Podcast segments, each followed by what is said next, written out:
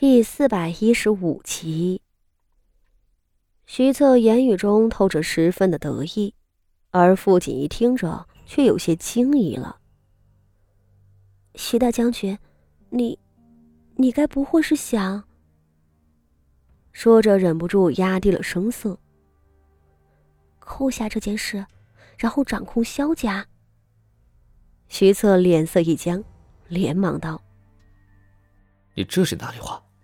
我徐策可是忠君爱国之士，难道还能和通敌叛国的反贼同流合污吗？说着又笑道：“哼，放心吧，我自有办法。”傅锦衣眼角一冲，他大概知道徐策要干什么了。萧家胆大包天，通敌叛国，而这徐策竟然想顺势而为，啊！该问的你也问了，我先收起来了。徐策从他手里拿过那本小册子。这件事情你不要再插手，知道吗？傅锦衣连忙重重的点头。徐策笑道：“不论怎样，你能拿回这样的东西，我都不得不谢你。这两日我也不去营里，等过些日子，我会暗中命人搜罗兵部的证据。”让萧家插翅难逃。至于你，你给我记着，没有我的准许，你绝不能出府。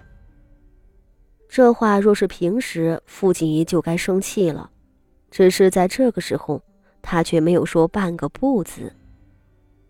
徐子的担忧没有错，萧家国书被盗，如今地势全族上下都疯了，谁知道他们会干出什么事情？横竖都是死，闹个鱼死网破也不亏，怕是早就看上了他的性命吧。便是徐策不说，傅锦衣这段日子也不想出门了。他连忙答应了下来，笑着哄徐策道：“嗯，我日后都听你的，你说往东，我绝不往西。”这徐策夫妇两个闹了一场。几日后，终于和好如初，名媛上下都松了一口气。傅锦衣当然不会把这里头的事儿透露出去。然而，名门望族里头的夫妻吵架都不会是简单的，只要吵一回，外头的人便会遐想无限。很快，国公府里头各种新奇的八卦满天飞。有的说大房夫妇一定是为着纳妾吵起来的，大少爷比大少奶奶年长十岁，说不准啊，早在外头有了人，想迎进来，却遭到大少奶奶的阻止。有的说，大少爷从没碰过女人，大少奶奶年幼无知，两个人根本就没法那啥，导致发生了矛盾。还有的说。大少爷生性狠毒，从前就有杀妻的恶名，怕是不知怎么折磨大少奶奶呢。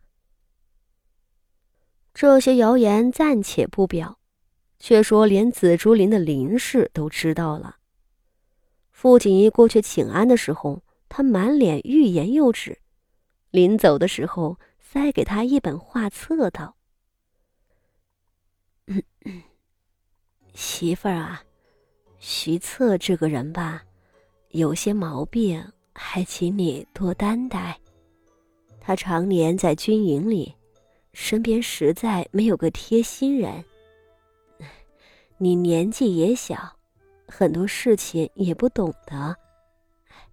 这本书可是我年轻时候的珍藏，你拿回去认真研读。若有不会的，再来问我。傅锦衣瞧着林氏一副不大对劲儿的模样，心里疑惑着收下了。回了名园一打开，只见飞页上书《玉女图》，通篇画工考究，内容丰富，可比寻常人家陪嫁的《春宵图》精致多了，又通俗易懂。右下角还刻着个“大内御制”四字。可见是宫中流出来的珍品。傅锦仪差点喷出一口血。这样令人哭笑不得的日子持续了整个四月下旬，每个人看他的眼神都有点不对。这使得他进一步理解了为何名门望族的媳妇儿不好做。和萧家不同，徐家人口太多了，整个国公府也太过复杂，女人们又闲得发慌，任何一点点小事。都能闹成意想不到的结果。好在他也无暇理会这些无关痛痒的小事。徐策吃了傅家的药方后，倒真有些奇效，第二日就能行动自如了。傅锦仪便大方地将药方子分送给了府中的众人，在送方子的时候，顺带讹诈几个少奶奶和小姐们的配饰、衣料之类。借机收敛了不少财物。众人付钱用药，好在这药用了之后，比前头的药管用多了，也没人敢指责傅锦仪。国公府里的虫灾持续数日后，终有了消弭的迹象，府里的气氛也变得轻松起来。而这个时候，徐策已经奔波在兵部和刑部之间。拉了副手人两个暗中彻查兵部的库存，果然查出了被挪动的迹象。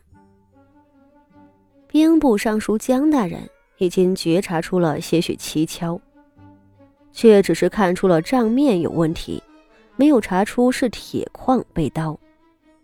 他以为是有人贪财私自造假账，以此来多向圣上申请军费。因这贪官年年有。他一时并未十分看重，等徐策悄声的寻到了他，将事实揭出来后，他吓得一屁股瘫在了地上。和程方莹一样，兵部的兵器被盗，他作为尚书，那可是要抄家灭族的。这江大人也是武将出身，但一直在京城任职，未曾经历过两军对垒的艰辛。和带领千军万马的豪迈，在最可怕的危机面前，他实在是没有什么解决办法，连谷战战的哀求徐策道：“不知徐大人可有什么主意？这样天大的案子，就算是查出来，抓着真凶报上去，我的罪名却也是无法宽恕的呀。”徐策实则和他是一样的处境。但徐策却是胸有成竹，他笑着道：“这兵器被盗的大案，徐策本就不想老老实实的上报，他还要借此大做文章呢。若江尚书是个有胆魄、有主意的，倒是会打乱他的计划。”江大人何须惶恐？你若是信我，就把这件事情交给我，我不但能保你们江家。还能保你这尚书的位置。